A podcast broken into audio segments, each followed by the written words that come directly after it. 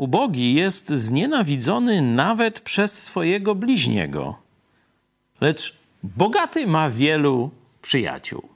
No, to jest mądrość z księgi e, przypowieści Salomona, jeden, 14 rozdział, werset 20, y, możecie sobie później jeszcze poczytać.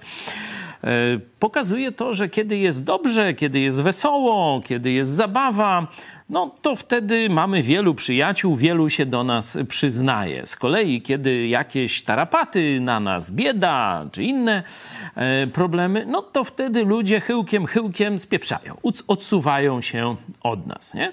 To jest naturalne zachowanie. A teraz, jakie jest zachowanie szlachetne?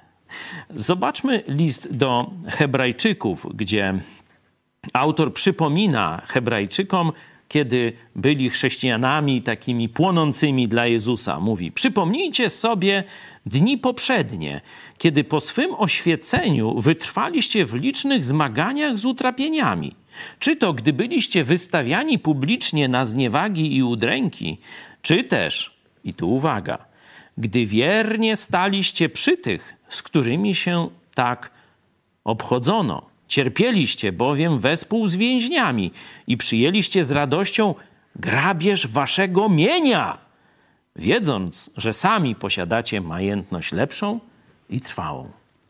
Kiedy ich kościół był prześladowany, stali ramię w ramię z prześladowanymi braćmi czy siostrami, choć mogli stanąć z boku choć mogli nie przyjąć na siebie tego prześladowania, choć mogli nie przyznawać się do Jezusa. Tak jak zresztą zrobili to, pamiętacie, uczniowie, kiedy pojmano Jezusa. Tu już widzimy chrześcijan wypełnionych mocą Ducha Świętego.